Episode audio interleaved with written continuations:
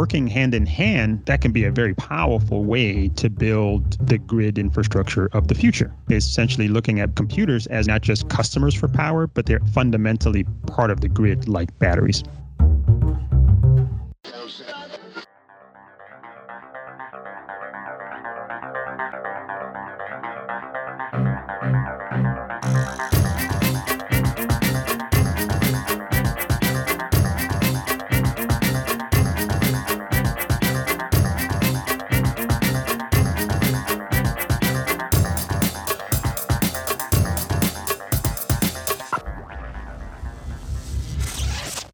Is Energy Cast, and I'm Jay Downhauer. Today we're talking about a solution for soaking up spilled energy. It's a phenomenon that I had no clue was happening with renewable energy. The industry term is curtailments, essentially cutting off power from the grid due to a surplus of supply. We all know renewable energy is intermittent and that you can't control when it produces power, but I was honestly under the impression that any and every kilowatt of renewable energy was given precedence and thus consumed. My guest explains that as much as a third of this power could be going untapped. It's a compounded problem for power generators like solar farms. They're curtailing power when there's too much on the grid, and then there's the hours of the day when there's no available sunlight. In previous episodes, we've discussed how these plants also generate renewable energy credits and other tax incentives as long as they produce power. During curtailments, this doesn't happen either. My guest says the solution lies in the power of computing. He's developed modular buildings that perform computing tasks like blockchain mining when this curtailed power needs to be absorbed. The power plant sells all their megawatts, and my guest makes money on the computing service. Given that power supply is intermittent, this isn't the kind of computing you'd expect from the servers streaming your favorite series on Hulu. These computing tasks are interruptible or batchable applications, as my guest explains. And he says there's a huge need for this kind of computing power. Combined with renewable energy, this computing solution is creating a smart sink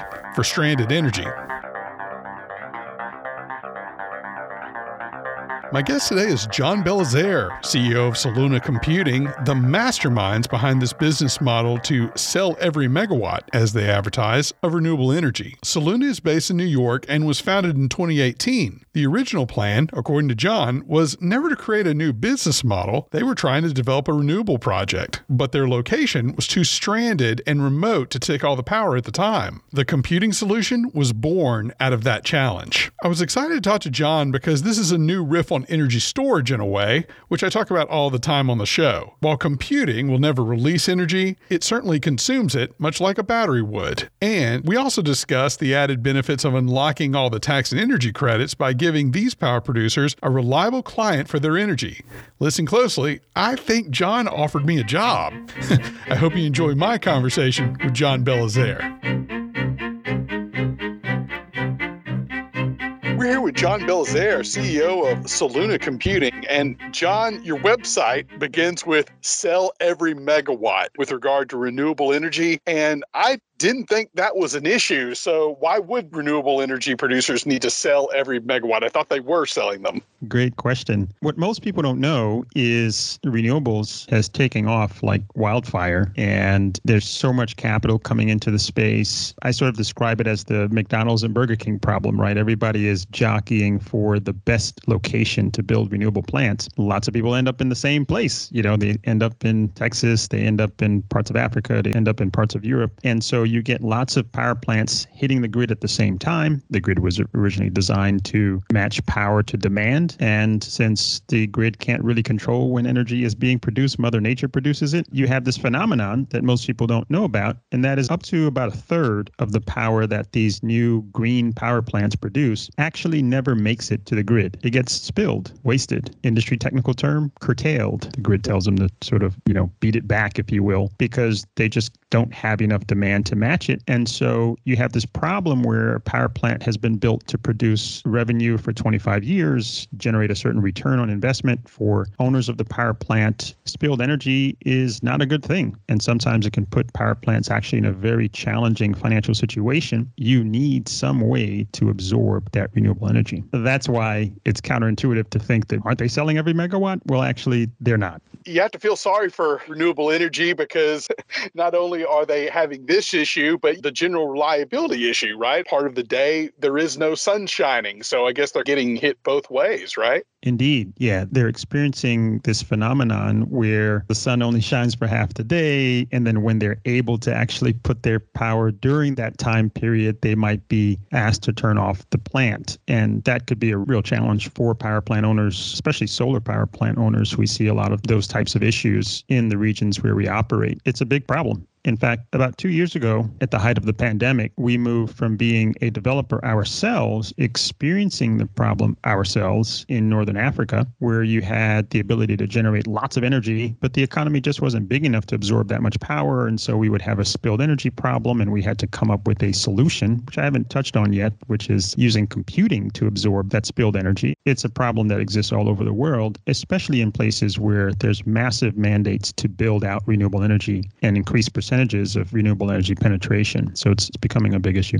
Sure. So let's get to the solution. Soluna computing, you're basically absorbing energy from these renewable sources. When I think of computing, I think mainly of server farms. I typically think of a facility that really has to be 100% reliable. It, those farms are always on. They even have battery backup to assure if there's loss of power, they're on. But I'm assuming here the computing power you're hosting is only operating when excess renewable energy is being created. Do I understand that correctly? Yeah. So you've got a power plant it's able to produce energy either through solar, wind, or hydro natural resources, and a portion of the power can't be monetized. And many times they actually have to pay to send that power because they have other tax or government incentives that they need to earn. And so they actually have to pay the grid to get the power on the grid so they can get those incentives. What we do is we build on site scalable modular facilities. We actually combine them like Lego blocks into very large facilities. And we do this really specialized assessment for them of how large a facility we need to absorb their energy. We build that facility and we connect that facility into the the same substation, that connection point from the power plant to the grid. And when the farm is curtailed, we use the energy. When the farm is not curtailed, we use a portion of the energy that they would send to the grid, but we make them financially whole on that. And the downstream users of their energy actually don't miss any of the energy. They still get what they're supposed to get. And then when the site is not big enough for us, for example, we need a certain amount of energy and the wind isn't blowing or the sun isn't shining, then we actually draw from that same substation a portion of our energy from the grid. So between those three types of energy, curtailed energy, something we call subtractive energy, and grid power, we basically target about 85%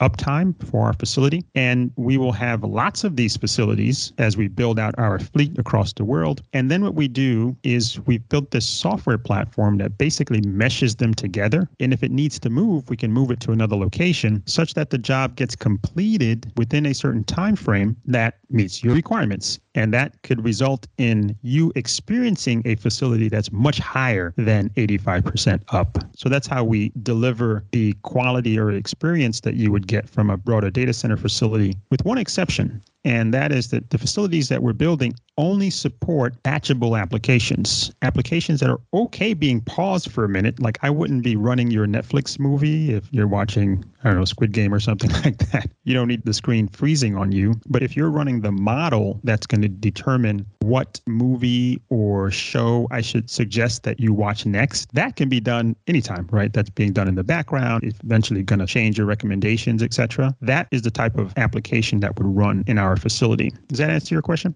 Yeah, it answers a lot. Let's break all that down. So, sure. Uh, you mentioned that it's not running real time applications. Yeah, real time. I would assume that the answer would probably be a lot of what we're hearing about Bitcoin mining, crypto Indeed. mining, right? Right. So we run anything that is compute intensive and anything that is, you know, stateless basically. It can be paused if you're crunching a very large data corpus model. As long as you know where you were in that modeling process, you can freeze it and start over. The idea is that if the application or system can be paused, then it's something that we can do anywhere and is compute intensive, so it needs a lot of energy to process it, needs lots of computers to process it. Bitcoin and crypto mining is a great example of that you have a fast growing technology and platform that's designed to support financial services 2 or 3.0, if you will. These networks of digital assets require a tremendous amount of security to protect the asset, to keep the transactions that are flowing between the participants from being tampered with. Bitcoin, for example, one of the largest, has designed a system that's decentralized, so common among all the participants. But one thing that's unique to Bitcoin is that it's designed a economic model, a security model, and a transaction model that all work together that basically creates incentives for companies like us to put computers on the network that can perform a series of calculations that ensures that the network is secure as the value of the currency increases, more of that computing power is needed. And that computing power is very compute intensive on purpose to keep the network safe. And that compute intensiveness actually has a great application and that is to absorb this wasted energy. So we've taken the feature, not a bug, characteristic of that network and turned it into a solution for a very large problem in the renewable energy space. Yeah, I'm kind of using you as my blockchain educator. yeah, we've skirted around this issue in the past, and we'll certainly get into other computing. But I just want to get a couple of blockchain things out of there. I think the biggest thing I worked in transmission, and oh, wow, cool. one of the things they said was that these blockchain facilities are very small, but it's very energy intensive. So it might be a couple of Conex boxes drawing 50 megawatts, and it's filled with almost like graphics cards. Is that what you're doing, or are you yeah. able to maybe not have something as intense as that to Right. do this computing to still be valuable? Yeah, so a Soluna facility is a series of building blocks. We don't use Conex boxes because we've designed a very specific facility to be more flexible in its application. So we can put different types of compute in there, start out with crypto and evolve from there. Each one of our buildings consumes about 1.2 megawatts and they're interconnected and meshed together. So they act like one giant facility. And there's two types of computing that you'll typically see in the facilities. One is essentially purpose built systems that use ASIC processors. For our listeners, ASIC basically is a form of chip that only does one thing. In this case, it mines Bitcoin or performs a cryptographic calculation that is part of the Bitcoin mining network process or protocol. And then the other form is GPUs or graphic processors, things that people might be more familiar with. Imagine a machine with hundreds of those in a box, and they're all working together to perform similar types of calculations, but across different types of digital assets or cryptocurrencies. In the Soluna case, what you'll see is initially our buildings are primarily these ASIC machines, these single purpose machines. And then over time, we'll have a blend of single purpose and multi purpose, the GPU machines, going after these other applications. Big AI data set processes are run on GPUs, movie transcoding, natural language processing, that sort of thing. All energy intensive, may not be as energy dense, but nonetheless useful in this application is what you'll see in our facilities. And so over time, 10 years from now, if you fly over a grid, if we're successful, what you'll see is a very diverse grid infrastructure. You'll see lots of different renewable resources that represent the largest portion of the network. And then you'll see batteries, you'll see transmission lines, and then you'll see these data centers that are interconnected with the facilities that forms the reliable infrastructure for the grid.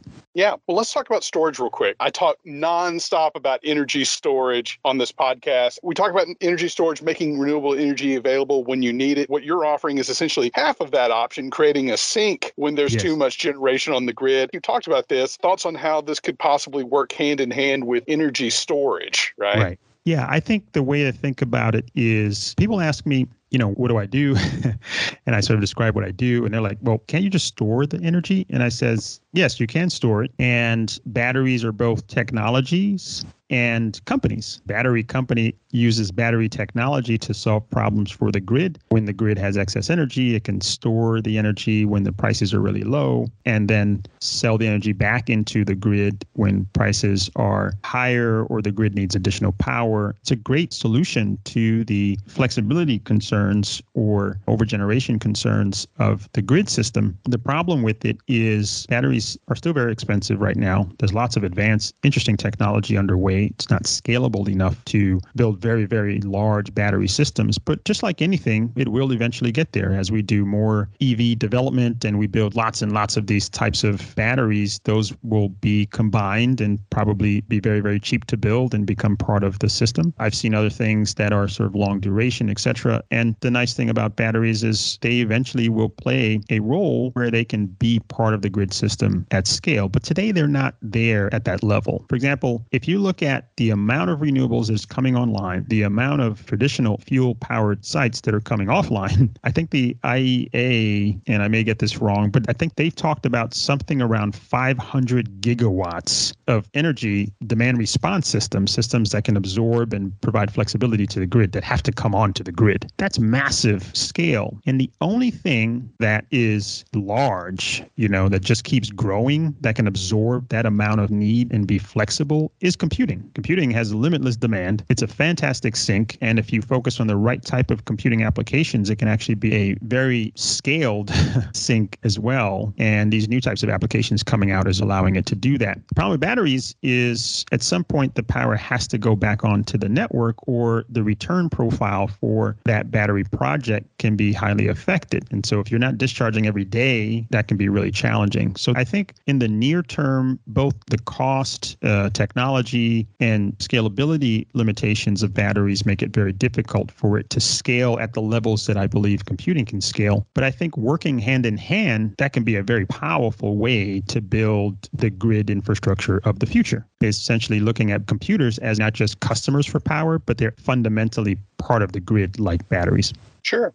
And John, before we started, I wasn't sure if you were co located with the solar farm or wind farm. You said that you are behind the meter, pretty much on the same circuit. So that makes that clear. Now, I kind of understand the business model. So your main client is the power producer, right? You're co located with the solar farm, the wind farm, right? Mm-hmm. That's who you have, quote, the deal with. Now, right. how are you able to sell your computing power. Is that easy? Do you have to do that on a case by case basis? The way we look at our business is it's a phase one, phase two approach. And we did this on purpose. Phase one is the computing that we have in our facility. So the power plant is our power partner. So they sell us the energy that they would otherwise waste, and then they allow us to integrate to their substation, which gives us those other power sources, et cetera. So on a blended basis, we have a corpus of energy that we can use to power our computing business. And in phase one, that computing business is primarily using it to provide crypto mining, security services, and so forth. And we essentially sell that service to ourselves. So we buy all the equipment, we put the equipment in the building, we mine the digital asset, we turn it into cash, we pay the power plant owner, and then we reinvest that revenue, if you will, in additional capital expenditure to build out a larger footprint of computing facilities.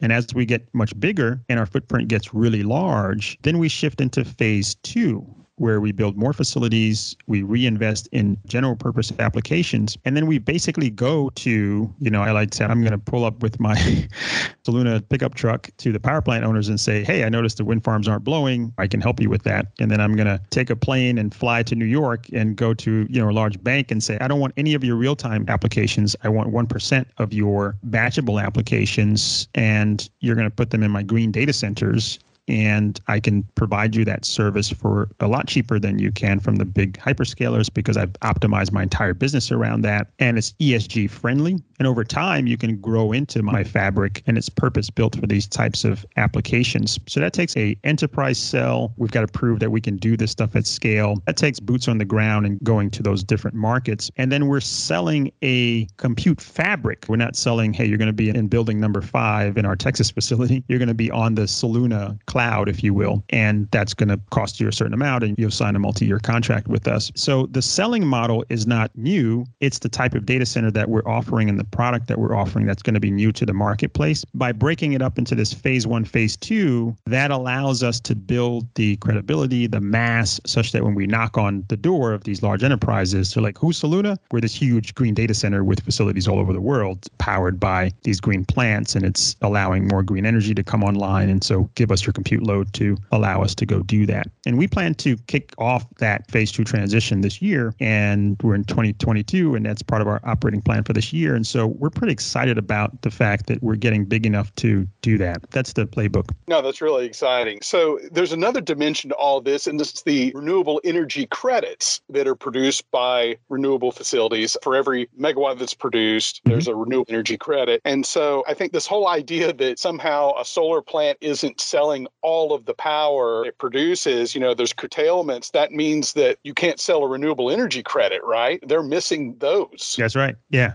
They actually don't get the RECs unless they produce the power. The administrator doesn't give them that credit until they've actually shown they've sold the energy to somebody. There's all sorts of advantages beyond recovering revenue for the lost power, for the wasted energy. We actually unlock a lot of other things, right, that make a project like that work. We unlock production tax credits. Those are the federal tax incentives that make it compelling to go build renewable energy plants all over the world. In the US, the PTC program, you get that for 10 years, right? But you got to produce the power. Investment tax credits, I think that's related to solar. Again, you have to be able to produce the energy to, to get that. And then the renewable energy credits also are focused on you have to sell the power. So we not only unlock lost revenue, but we unlock all of these other advantages that are unique to the project, which makes our solution that we bring to these power plant owners very accretive to a typical project. When we make our presentations, we call them these curtailment assessments, right, where we assess the amount of energy that would otherwise be wasted. We simulate what happens when we when we add our power plant, and we show you lost revenue versus re-recovered revenue and PTCs and RECs and so forth. It's a very compelling presentation, and that's allowed us to build relationships with some of the largest infrastructure players and power plant owners in the world. So, yeah, this is just occurring to me, but you know, if you're able to unlock, in particular, the renewable energy credits because the facility would have been curtailed, I would be asking for a 50 50 split on the RECs. well, you should definitely join our corp dev team because we do incorporate that into our deal structure. Oh. Sometimes it's challenging because there's this assumed ownership of the RECs, and so they may or may not be able to get those to us. I'm just trying to be cute there. but look, renewable energy is important, and so is storage, and so is this. But when I did a profile on the largest pumped hydro storage mm-hmm. facility in the country, it's the one in Bath County in Virginia. They didn't mm-hmm. build it to act as an accordion for renewables. They built it as a way to absorb excess nuclear because nuclear kind of has to be on all the time. Have you considered any options for more baseload power that really doesn't have the flexibility to call on, call off? For those types of environments, what we've done is we work with the grid operator and we build our facilities on grid rather than behind the meter. And then we work with the grid operator to essentially be a sink during peak times or off peak times, depending on the area that we're in. And some of our facilities for hydro, and they're also part of grid systems that include some nuclear, participate in that. And we found that to be an effective solution for those environments. So our customers are not just power power plant owners, we also work with grid operators to provide ancillary services, controllable load type services, and to the extent that they have some sort of program that they'd like us to participate in where we're shutting off certain hours or turning on certain hours to ensure that they get a nice smooth distribution of their power usage for these baseload plants. So we wouldn't go to the baseload plant and say, hey, you have excess energy, let us build a facility in the back here to use that. We typically will go on grid and work with the grid operator. Good deal. And then watching the video, you had the different houses, right? Why is it arranged in that herringbone? Oh, that's a great question. I know it's uh, silly. Question. So um, it's funny internally here. we joke like we call it the Star Wars configuration, the X-wing fighter. If you look at our facility, there are certain characteristics that make it fairly unique. Number one, it's the energy density of the building, the flexible electrical design, which allows us to have different density systems in the building and a fairly diverse mixture of those. So we can have highly concentrated and homogeneous systems in the building, or we can change it to single purpose and multi purpose in the building. The other thing we do is we've designed a thermodynamic system for these facilities that enables us to manage the thermodynamics in the building without having to install highly sophisticated cooling systems. We actually use ambient air and we do it in a very proprietary way that allows us to get the air in, cool the facility, exit the hot air out of the building in a very efficient way and in a way that allows us to move large volumes of air to do that. Once the air goes out, we have to make sure it doesn't come back into the building. We design the facilities such that we actually create this hot corridor outside of the buildings, which shunts the air up into the atmosphere very quickly so that it moves away from the facility and keeps the temperature fairly controlled. Yeah, and I just thought it was a stylistic choice. So that, there you go. yeah, and it also happens to look great. yeah, it looks good. It looks good. You mentioned you had projects in Africa, and I've done a few episodes on electrification in Africa and the idea that maybe some of the things that we've learned they can build into that infrastructure as they're electrifying for the first time. Tell us about that market over there and why you chose to do projects out there. I think a lot of people would like to know about that. Yeah, Africa is an interesting place. You have a number of countries that have really a wealth of resources. We started our company and focus as a developer in Northern Africa. We were working on a 900 megawatt project that sat on a very large area that was rich in both wind and solar and so forth. The problem that we had with that project is that the energy potential of the project was stranded. There was no infrastructure that was close to that asset, if you will, and we had to find a way to monetize the asset until the infrastructure came. We developed this vertically integrated approach where you can build power plants and the offtake, if you will, the user of the energy on an off grid configuration, and then combine that unit, if you will, into the grid when it becomes available. What's interesting about that whole experience that I and my colleagues learned is that this is true throughout the continent. You have billions of people that don't have reliable sources of energy available to them. And as a result, their economies can't grow and they can't join the global economy, if you will. And that's unfortunate. And there's a direct correlation relation to that to the amount of energy that's available to them. But at the same time, they actually have incredible resources to produce energy. So the question is like, why haven't they done it?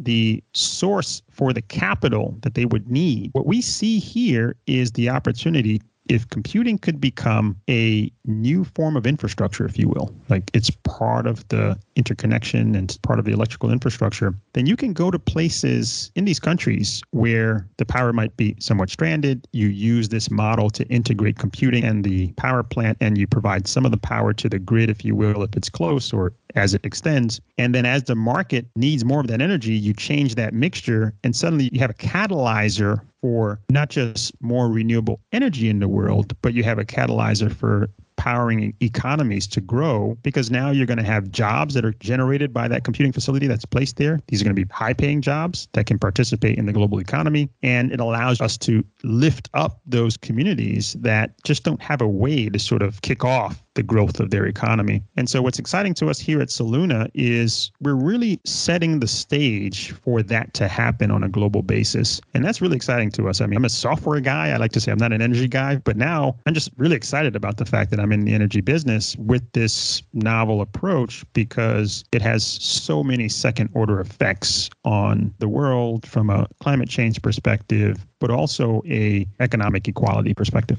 Yeah, no doubt. No doubt. Very, very exciting. I'm going to finish with a lightning round of your thoughts on different energy technologies, starting with natural gas. I think it's going to be around for a while. There's plenty of it out there. In the near term, it's a great solution for dispatchable power. And given sort of what's happening with the world, I think we have to rethink its role long term. It does introduce energy security concerns. Crude oil. We've been eating off the dead dinosaur mix, if you will, for a long time. I think it's time to innovate. Nuclear. There's lots of fantastic technology that's making it possible for nuclear energy to be built safely and scalably and actually in a modular fashion, which is kind of cool. I think it'll still be part of the mix, but it'll look different than it does today coal, and I'll add coal with carbon capture. I think that's a near term where some of that's still going to be on. That base load element is going to need to be there. And I think some of that's going to still stick around in some regions of the country where coal is still a very big part of the economy. Even with the carbon capture, I just don't see it being part of the long term mixture relative to other options that will be available and equally cheap. Wind. Wind is coming online like it's never done before. Its cost has come down. The reliability of it has come down. More capital is going into wind, and a lot more of it is going to be built. And we're seeing it all over the world. Solar. Same deal. I actually think we're seeing way more solar. I think that has to do with the fact that the cost has come down so much. And so it's definitely going to be part of the mix and probably a big part of the mix. Hydroelectric. There's great resources, lots of it being rebuilt. There's some interesting combinations we've seen around hydro and, of course, this computing that we're doing, but also green hydrogen. Geothermal.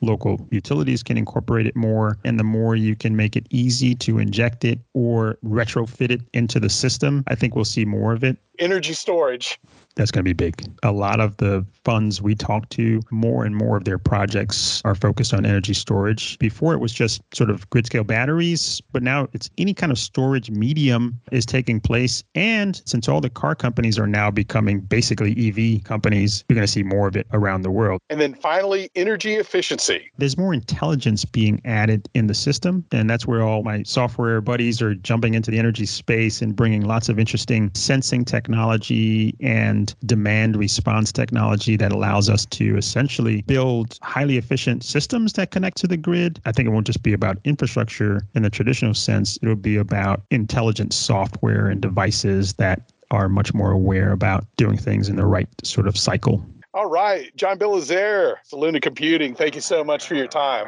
It was a pleasure. Thanks for having me. That was John Belizaire, CEO of Soluna Computing, a developer of green data centers. John also finds time to host the Clean Integration podcast. I couldn't help but notice how great he sounded during the interview, so I made sure to get the same microphone as soon as we wrapped up. Hopefully, my interviews will sound a little better from now on. I want to thank John for his time as well as Mallory Foxley at Command Your Brand for setting this up. You can find plenty of pictures for this episode on energy-cast.com as well as on Instagram and Parler at Host Energy and Twitter at Host Energy Cast.